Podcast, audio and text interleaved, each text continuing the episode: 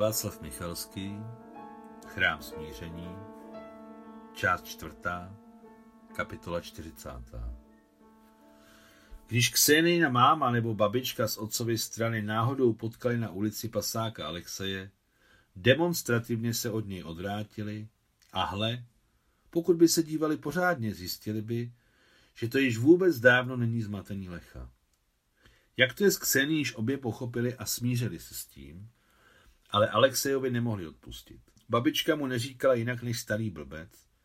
A co se týká Kseniny matky, tak ta taktně mlčela. Za prvé, Alexej byl její vrstevník a za druhé, sama Ksenii porodila, když jí bylo necelých osmnáct a moralizovat směrem ke své dceři, která ji o moc nepředběhla, jí nešlo nějak přes pusu. Situace byla o to složitější, že mezi snachou a tchýní tradičně nebyly nejlepší vztahy. Ani kvůli Ksénii, ani kvůli Alexejovi si spolu dosud pořádně nepromluvili, což zesložitovalo jejich již tak napjaté vztahy, které mezi sebou měli. Hra na mlčení již dávno všechny trápila. Kséninu babičku, mámu, Ksénii, Alexeje i Glafiru Petrovnu. Každý měl co říct, byli toho plní a všichni chápali, že to tak nejde dál. Máma a Ksenia babička učili na dvou různých školách ruskou literaturu a v listopadu v devátých třídách probírali po každé z žáky pojem text a podtext. Tak právě toho textu v jejich vzájemné komunikaci moc nebylo, i když byl lehký, naplněný jen nejprostším každodenním smyslem pro přežití, ale podtext tlačil na jejich duše jako těžký balvan, spod kterého se nic nedostalo, ale odhodit ho jim bylo úzko. Ivanova smrt měla na obyvatele osady neobyčejný vliv. Jak mladí, tak staří přestali pomlouvat pasáka Lechu a Ksénii. Odteď brali všichni jejich vztah vážně a uznávali ho jako zákonný a přirozený. Ksénii mělo být v únoru 1946-16. Z hlediska jižní stepní osady, kde žili, to byl naprosto vhodný věk ke svatbě. Ksenina babička s matkou zatím nebyly na straně zamilovaných, osadní společenství to v podstatě schvalovalo, Ivan Jefremovič Vrabec a jeho kumpán, asistent lékaře Vítě, neviděli na tom, co se dělo, nic odsouzení hodného. A Glafira Petrovna se dokonce za Vaňka na Kseny nezlobila. Netrap se, Kseňo, stejně by narazil, když ne dnes, tak zítra. Tak to prostě měl. Glafira Petrovna vždycky mluvila smíšeným rusko-ukrajinským jazykem a všichni ji překrásně rozuměli. Ksenie se zapsala do večerní školy při továrně na výrobu krmiv. V osadě fungovaly dvě denní školy a jedna večerní, ale byli dní učitelé z denních škol. Proto Kseninu mámu a babičku nestálo práci domluvit se s kolegy na tom, aby se naprostá jedničkářka z prvního ročníku Ksenie Polovinkina účastnila pouze kontrolních písemných prací. Do svých 15 let Ksenie hodně přečetla z ruské klasické literatury, četla i nějaké zahraniční autory z toho, co bylo v osadní knihovně. Knihy byly vždycky jak pro babičku, tak i pro mámu důležitou součástí jejich života, který byl velmi skrovný, ale s milovanými knihami dokonce i velmi bohatý. Co se týká exaktních věd, ty Ksenie chytala jako nic, byla po otci matematikovi, který díky válce a brzkému manželství nedostudoval. S chemií, fyzikou, algebrou a geometrií si zvládla poradit jako nikdo ve škole. Když ji učitelé požádali, aby řešila úkol, udělala to rychle a přesně. Pokud byly dřívější vnučiny schopnosti předmětem babičiny hrdosti, tak teď, za nové situace, se stal její další výhradou. Kdybys byla nějaká nána, jakože se necháš takhle zbouchnout, hořekovala babička. Bože můj, co bude, bože můj? Podle vás mohou rodit jenom blbky? Bezbarvým, ale zlomyslným hlasem jí odpovídala snacha. A co mají dělat chytří? Jít do kláštera? Teď nejsou. Na univerzitu, pro se mezi lidi, to se otci nepovedlo. Tady babička zmlkla, jelikož ucítila, že zašla příliš daleko.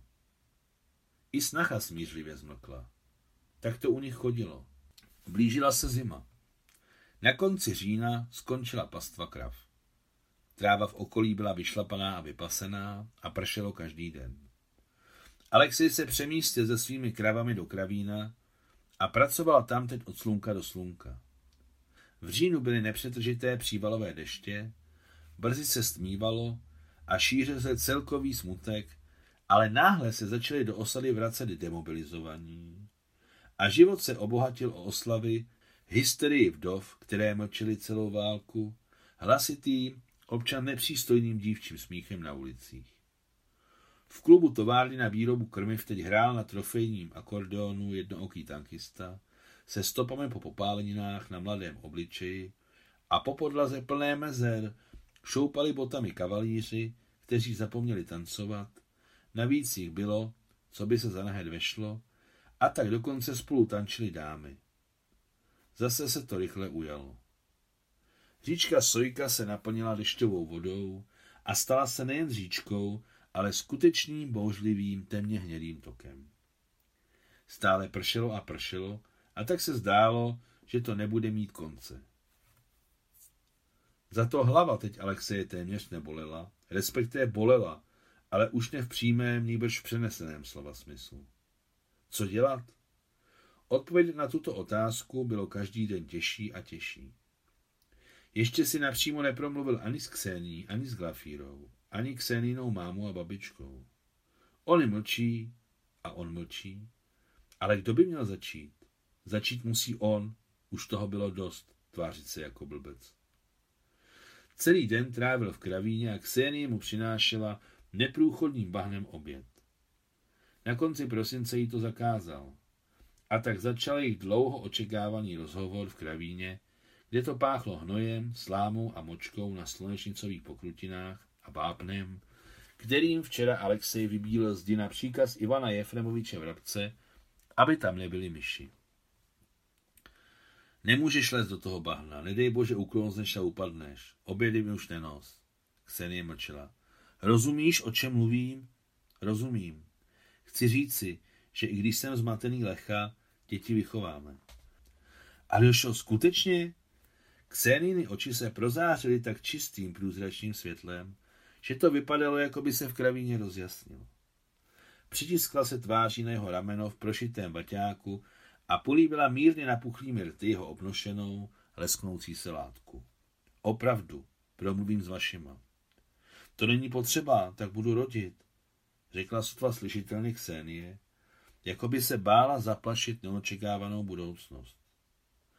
Slunce, které bylo v těchto dnech vzácné, udeřilo do špinavých okénech kravína a rozdělilo ho na desítky slunečních sloupů, ve kterých se zablízkaly a ožily mraky tančících prachových zrnek. Vidíš, sluníčko, všechno bude dobré, řekl Alexej procítěně, bez toho, aby měl tajemství před ošetřovatelkami, prošetčími okolo nich po širokém průchodu mezi řadami stání vlevo a vpravo.